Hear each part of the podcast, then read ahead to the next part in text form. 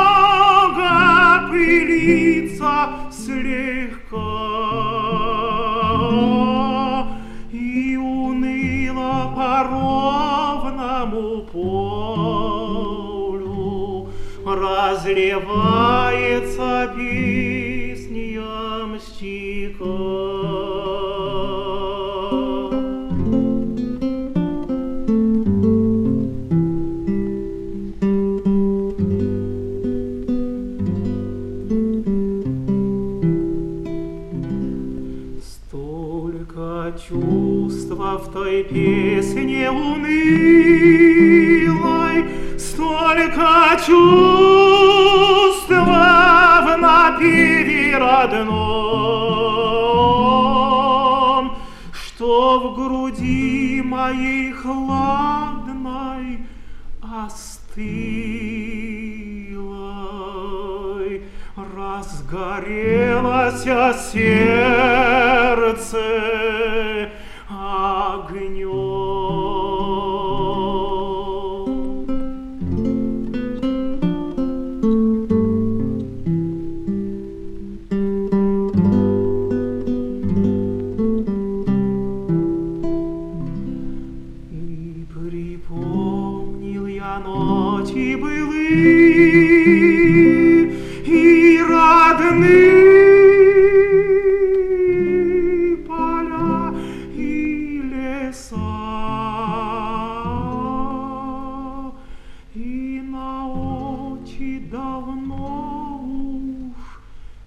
hear.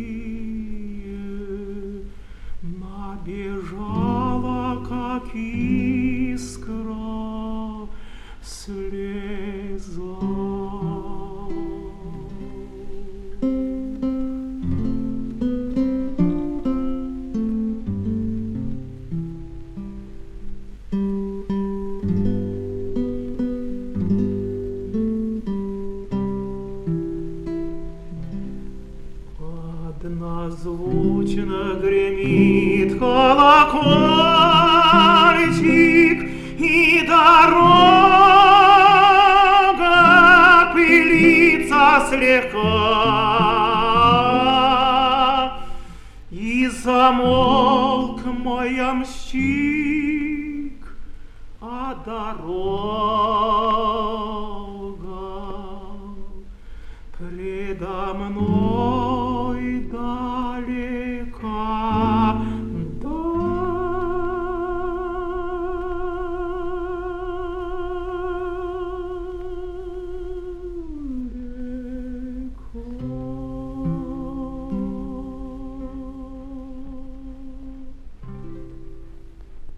Здравствуйте, дорогие радиослушатели!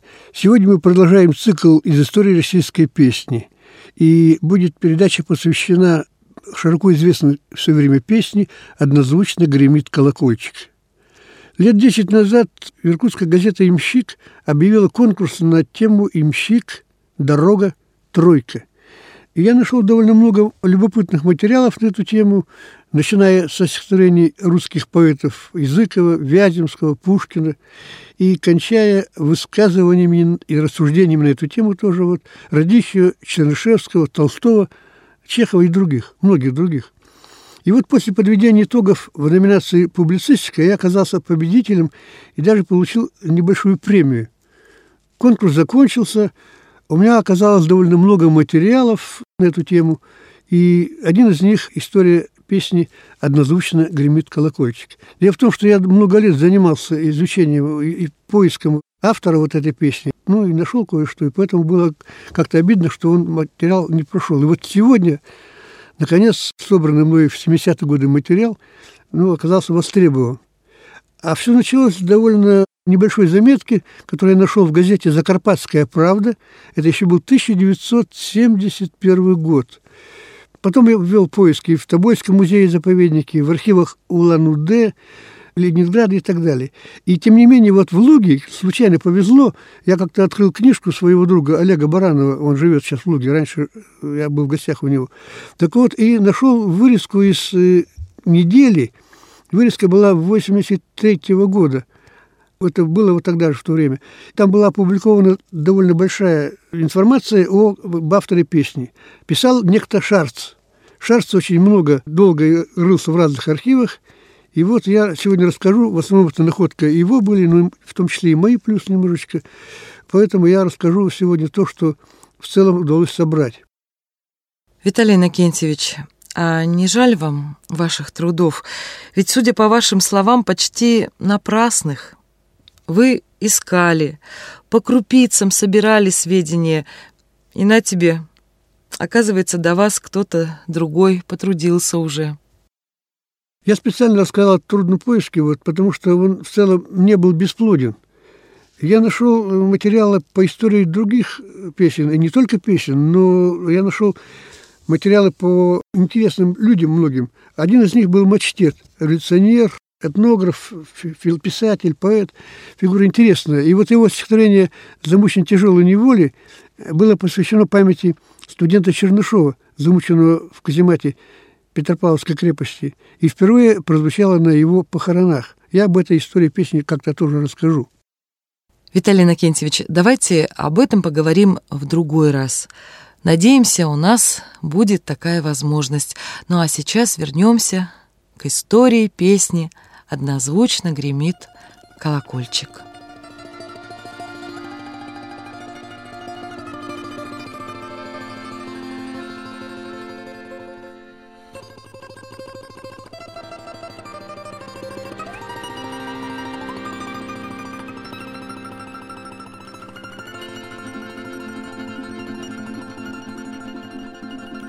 Однозвучно гремит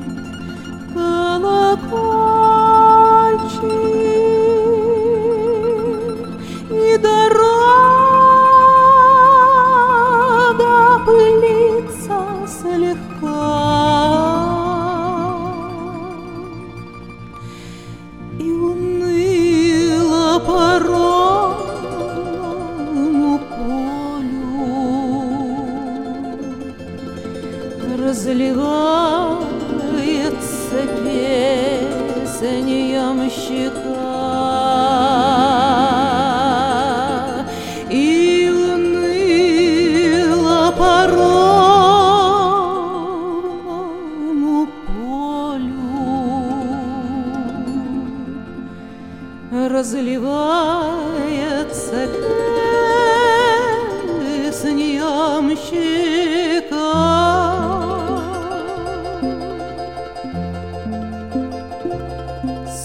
Столько грусти в той песне унылой, Столько грусти в напеве родном, Что в душе моей хладной остыло, Разгорелось сердце огнем, прохладной, остылой Разгорелось сердце огнем И припомнил я ночи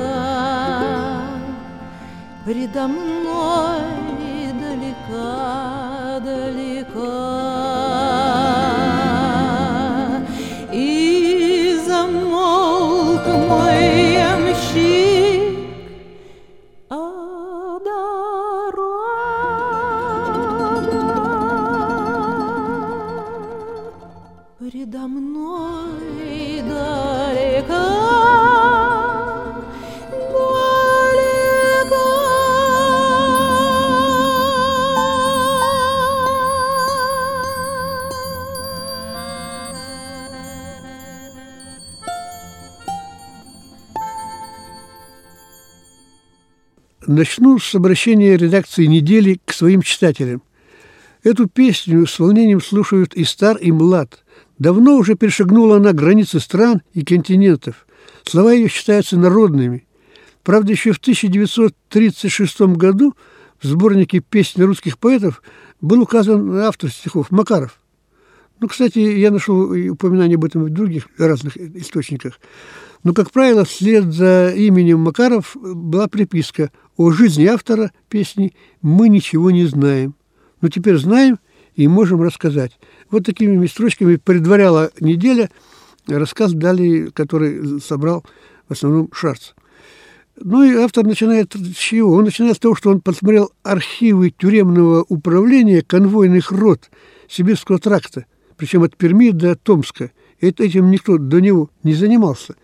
С помощью вот этих документов прояснилась не только биография автора песни, но и были найдены неопубликованные его стихи, и был прослежен жизненный путь. Оказалось, что поиску без малого 90 лет. Да, это удивительно.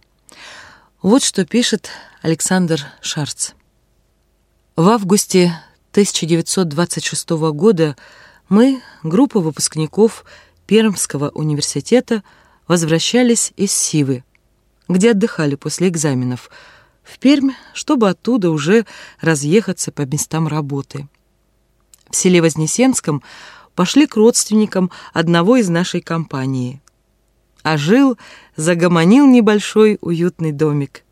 Хозяйка принялась ставить самовар, а две племянницы нашего спутника, студентки мединститута, предложили устроить концерт в саду. Да и до следующего поезда были ровно сутки. Хозяин словно только того и ждал, вынес виолончель.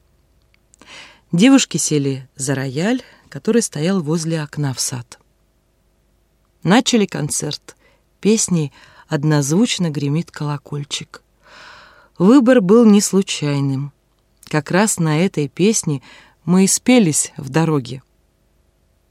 Вот песня уже спета, но еще продолжает звучать грустно-задумчивый голос виолончели.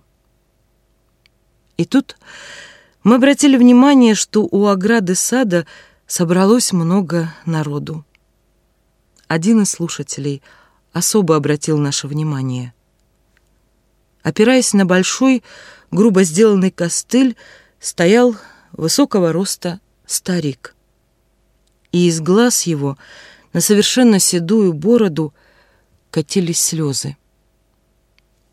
«Это табельщик нашего паровозного депо», — представил хозяин старика, Николай Макарович Макаров, родной племянник Ивана Ивановича Макарова, автора слов этой песни. Так, в моем фонде материалов о замечательных людях Урала появилась папка «Иван Иванович Макаров», автор слов песни «Однозвучно гремит колокольчик». Оказалось, что отец поэта — ямщик, принадлежавший помещику-крепостнику Всеволожскому, замерз в 1841 году. Жена его, мать поэта, имела 12 детей. Девять умерли в раннем возрасте, выросли только трое. Один из них, Макар Иванович, брат поэта, родился в Сиве в 1836 году, погиб в 1877 на Шибке во время освобождения Болгарии от турецкого ига. У него-то и был сын, знакомый нам, Николай Макарович, 1875 года рождения, участник русско-японской войны 1904-1905 годов, доброволец гражданской. Во время штурма Волочаевской сопки он получил тяжелое ранение ног и был уволен из Красной армии.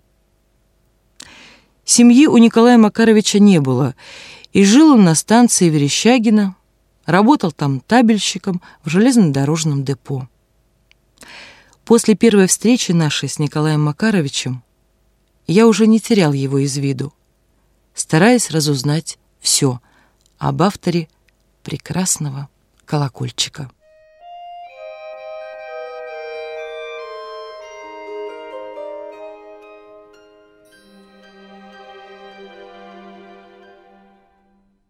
Теперь коротко расскажу о биографии забытого стихотворца. Родился Иван Иванович в октябре 1821 года в селе Сива Пермской области, оно сейчас так и называется. Э, первым учителем грамоты у него был дьячок местной церкви. После смерти отца Иван Иванович унаследовал имщицкое дело, э, стал ездить в Пермь, Пожву, Чердынь, Уфу, в общем, вплоть до Тюмени. И в 1842 году своими стихами юноша навлек э, на себя барский гнев. А расправа с Холопом была коротка. Э, за сочинительство их свидетельству непотребных стихов сдать солдаты. Жесткий был такой приказ. Ну и вот его отправили в солдаты.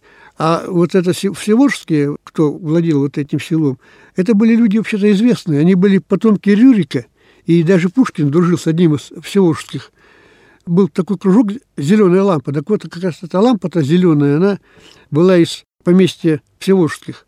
Всеволжский, который был в Севе, в селе, это был грубый крепостник. По воспоминаниям современников, Всеволжский отличался э, сквернословием, и вот ямщика сочинил «По медвежьей шумит Всеволжский, пугая за версту людей. Всегда его брань односложна для слуг, стариков и детей.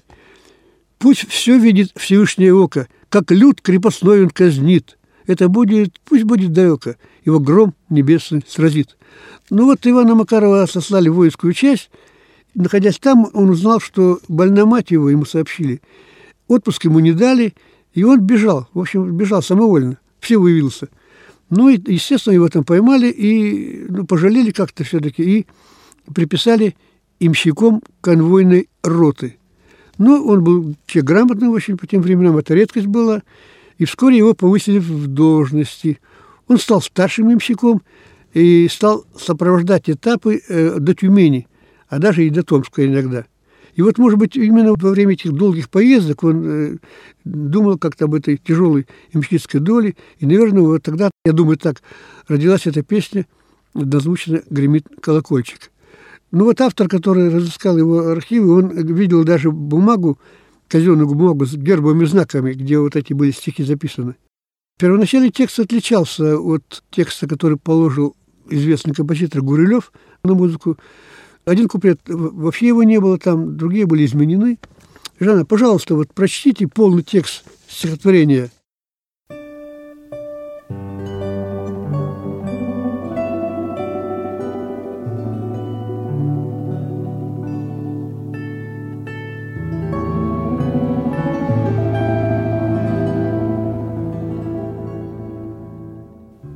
Однозвучно гремит колокольчик, И поземка дымится слегка, И уныло по снежному полю Разливается песнь ямщика. Сколько грусти в той песне унылой, Сколько грусти в напеве родном, Что в душе его хладной, остылой Разгорелось сердце огнем. И вспомнил он ночи иные, И родные поля, и леса, И на очи, давно уж сухие, Набежала, как искра, слеза. И вспомнил он сиву родную, Чугайку и заводь пруда, И под хриплые крики конвоя Замолк мой ямщик навсегда. Однозвучно гремит колокольчик, И не слышится песни ямщика. Слышен звон кандалов, А дорога, дорога в Сибирь далека.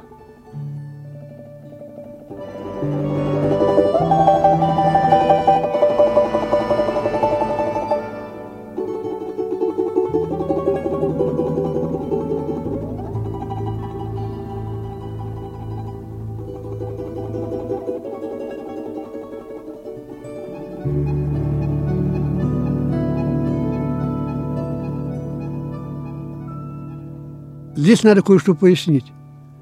Сива – это э, родина Макарова, Чугайка, то, что упоминается, вот, это название лесной поляны в окрестностях Сивы.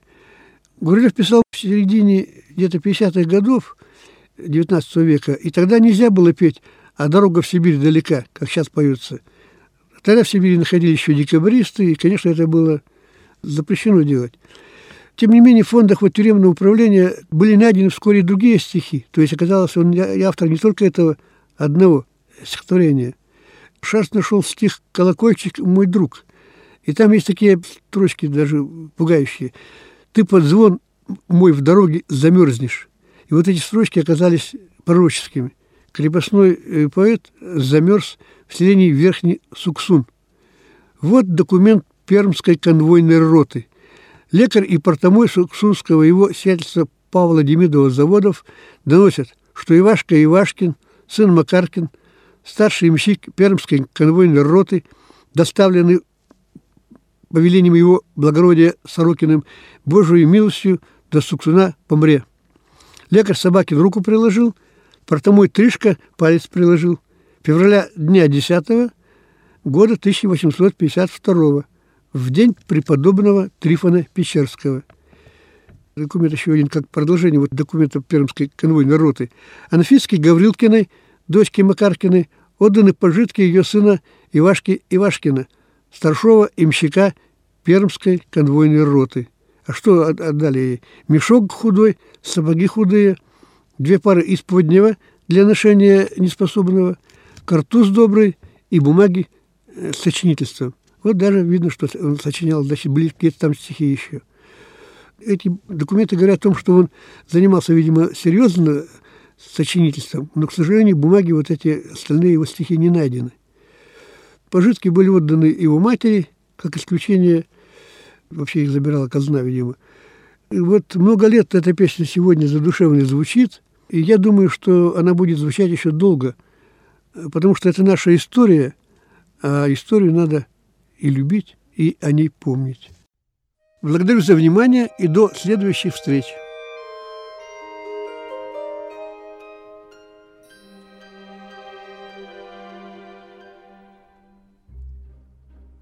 Однозвучно гремит колокольчик, И дорога пылится слегка уныло по ровному полю Заливается песням щека Заливается песням щека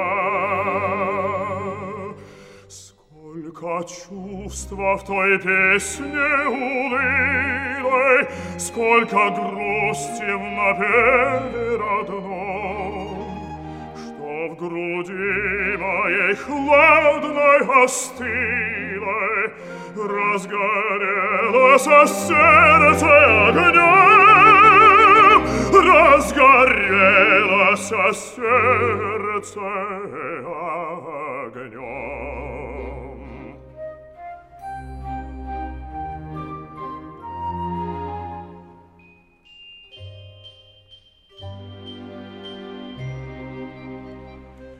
Припомнил я ночи другие, И родные поля и леса, И на очи давно уж сухие Набежала, как искра слеза. Набежала, как искра слеза. Однозвучно гремит колокольчик, Издали отдавая слегка. И замолк мой ямщик, а дорога Предо мной далеко-далеко, Предо мной далеко-далеко.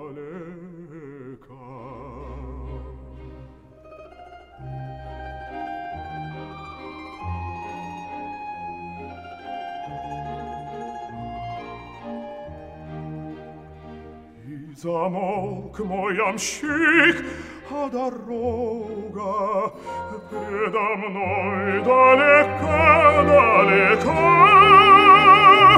Предо мной